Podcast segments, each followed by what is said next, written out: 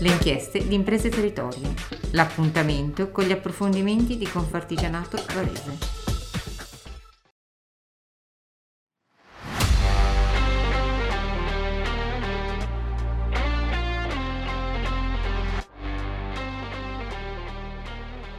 Alla risposta "siete cari" durante una trattativa, di solito un commerciale inizia a andare sulle difese, sulle barricate o a continuare a difendere la propria posizione. Ecco, l'ascolto lì è fondamentale.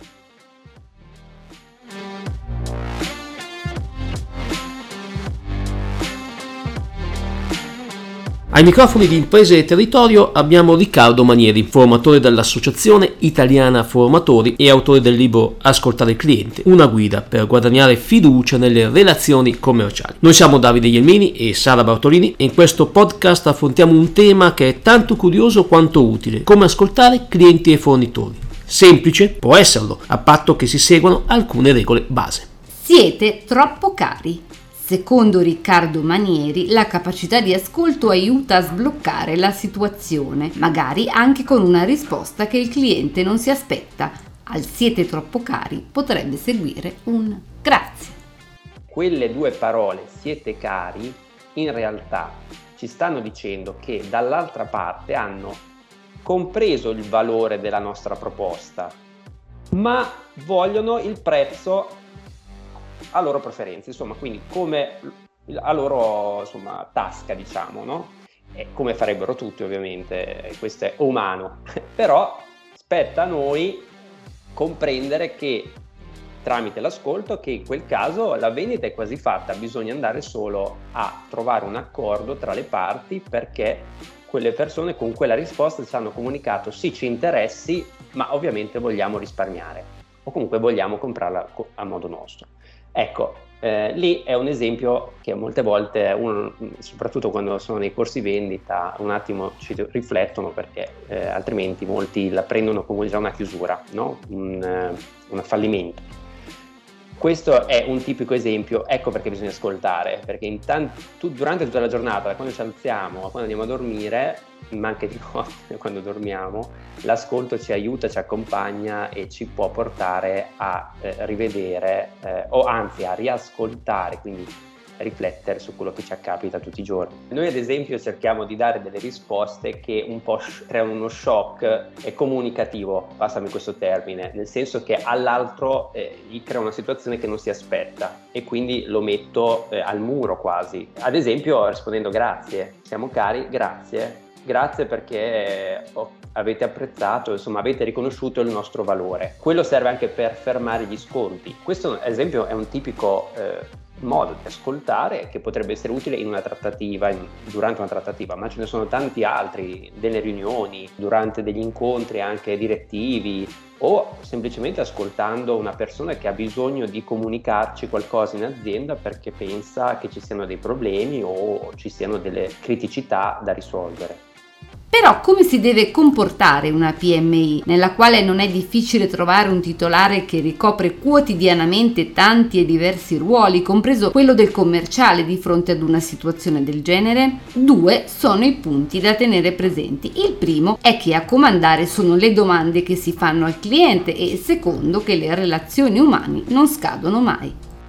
Rimango sempre in ambito commerciale, ma è una tecnica che si può applicare anche nella gestione produttiva o aziendale. Io ho cercato di illustrare un metodo di gestione del tempo diverso rispetto a, magari ad altre più blasonate. Prima cosa, un commerciale o un responsabile deve ogni settimana raccogliere informazioni. Questo è il primo step, non puoi non raccogliere informazioni. Io come lo misuro? Molto semplice: una riunione, una telefonata, un'email, un incontro. Alla fine di questi momenti di confronto, di dialogo, a volte anche dibattito, ho più informazioni rispetto a quelle iniziali? Sì, no, questa è una misura quantitativa. Poi parte l'analisi qualitativa. Ovviamente più sono bravo a circondarmi di fonti autorevoli, comunque attendibili, più sono bravo a porre domande aperte senza la soluzione dentro, più queste informazioni saranno utili e quindi raccolgo più informazioni, quindi più sapere, più conoscenza, più consapevolezza e quindi miglioro anche la mia risposta. senza poi togliere il fatto che nelle tecniche di comunicazione, quando è la domanda che comanda, si dice, cioè se io sono bravo a fare la domanda gestisco la comunicazione. Da qui passiamo alla relazione, ovviamente come mi pongo, come intervengo, come reagisco a determinate situazioni anche emotive, quindi un po' di intelligenza emotiva, ma parliamo di relazione, perché io nella mia esperienza di libero professionista mi sono dovuto costruire una rendita che non era economica, ma oggi la capitalizzo come l'insieme delle relazioni che ho a disposizione, ovviamente per un imprenditore, ma per un libero professionista, ma anche per un dipendente che vuole assumere delle responsabilità. Questa rendita come si misura? Nel risparmio di tempo che ho quando ho bisogno di una cosa e so a chi rivolgermi, nel sapere che se ho bisogno c'è qualcuno veramente che mi aiuta, perché lo fa non tanto perché lo deve fare, ma perché sa che ho bisogno di aiuto e quindi vuole ricambiare magari nei miei confronti, io l'ho aiutato. Le relazioni, dico sempre, non scadono mai. Forse è l'unica cosa su cui oggi possiamo veramente contare in questo mondo che è continuamente ribaltato, imprevisti, crisi, catastrofi, cambio climatico, insomma siamo in un momento in cui siamo usciti da magari anni di torpore in cui tutto sembrava stabile, adesso è un continuo vortice di, non so come chiamarlo, ma forse lo scopriremo solo vivendolo, oppure ce lo racconteranno le future generazioni. Però in questo momento, ecco, ascoltare aiuta tanto. Non mancano le griglie dalle quali partire per esercitarsi nell'arte del saper ascoltare, ma dare i migliori insegnamenti allo yoga. Silenzio e respiro dicono più di quanto si possa pensare, e l'intelligenza ascoltante, come la definisce il formatore AIF, fa la differenza.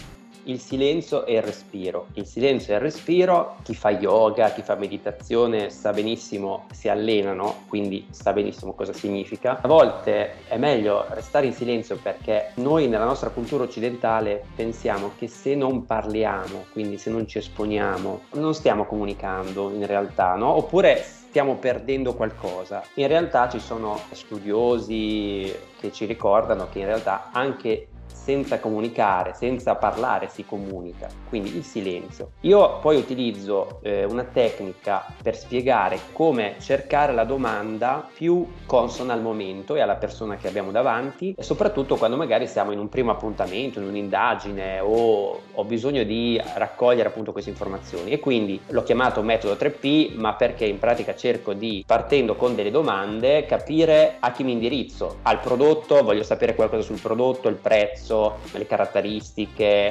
oppure al processo, quindi come viene prodotto, come viene realizzato, oppure alla persona, come mai stai realizzando questo prodotto, come mai hai scelto di investire in questa linea produttiva. Ecco, quelle domande lì, anche se le farai tu, la persona che risponderà in maniera diversa, perché si instaura una relazione unica e irripetibile. Ecco, io cerco sempre di allenare portando le persone, soprattutto i commerciali in questo caso, a porsi queste domande allenandosi. Facciamo delle simulazioni perché sono molto utili per cercare di stabilire subito un rapporto di fiducia. Si parla di intelligenza emotiva, ho provato a coniare questo termine, perché soprattutto ci sono tantissimi autori che riportano questo approccio. Bisogna evitare di dare consigli o di ascoltare con l'intento di arrivare a dare un consiglio. Bisognerebbe ascoltare senza una direzione prestabilita, e vi assicuro non è facile, perché oggi siamo condizionati anche dai ritmi, dalle pressioni, dal momento in cui siamo chiamati ad ascoltare, e pensiamo anche per nostra cultura di appartenenza che dare una soluzione sia di aiuto. In realtà non è sempre così, anzi a volte potrebbe allontanare l'altro. Invece una domanda aperta e anche un silenzio possono dare molto di più rispetto che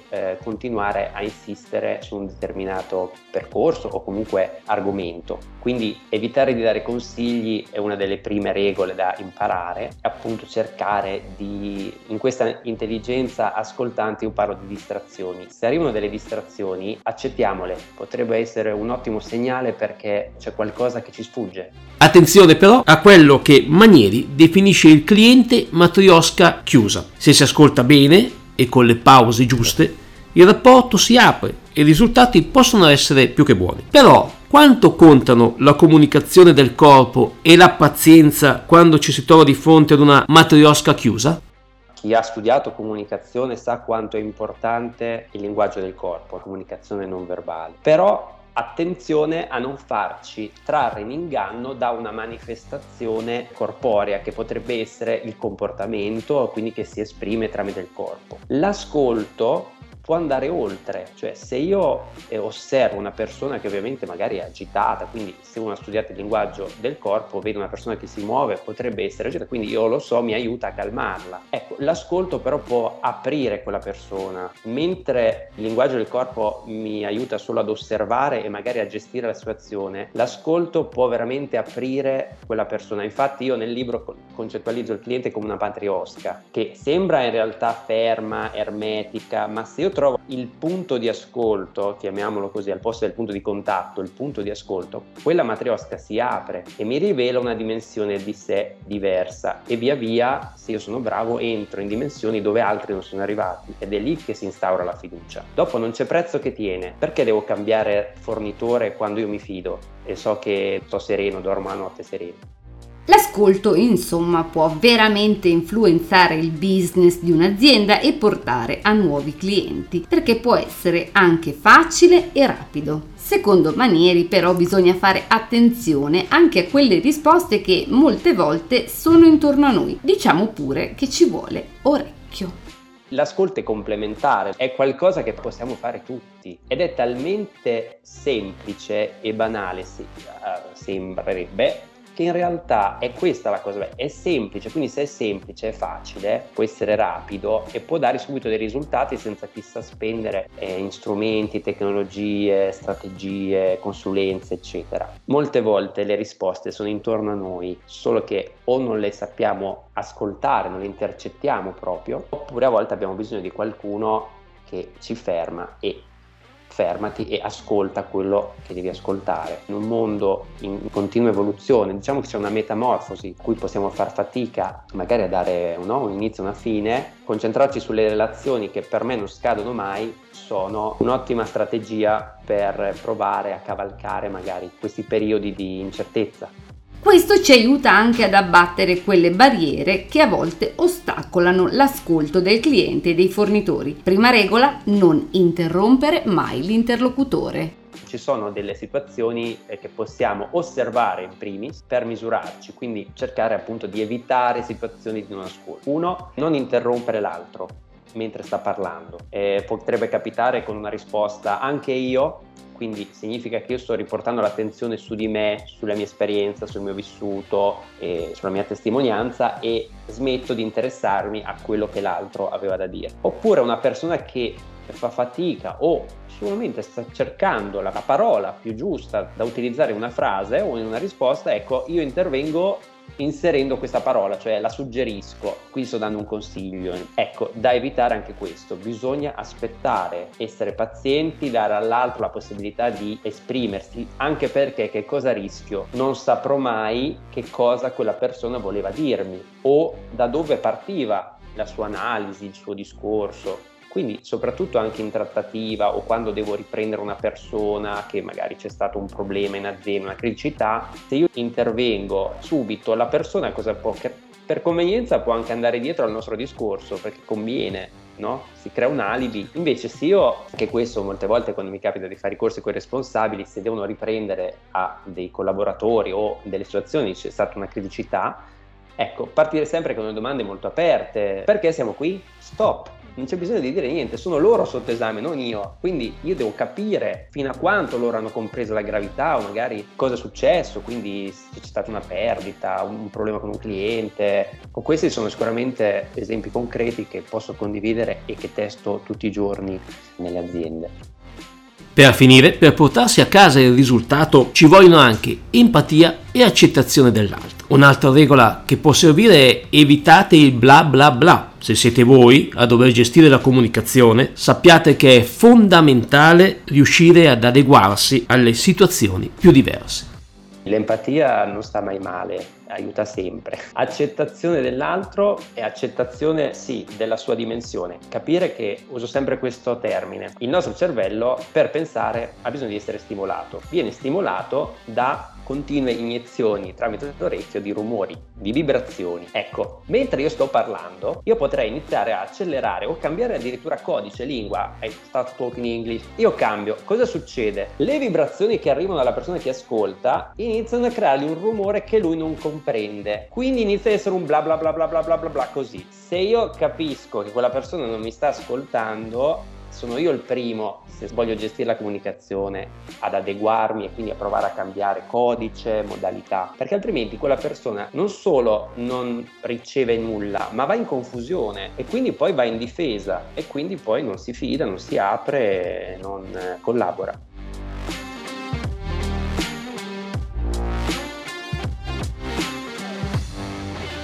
Grazie di aver seguito questo podcast. Vi ricordiamo che tutti i precedenti sono consultabili sul sito imprese-territorio.org e su tutte le principali piattaforme audio.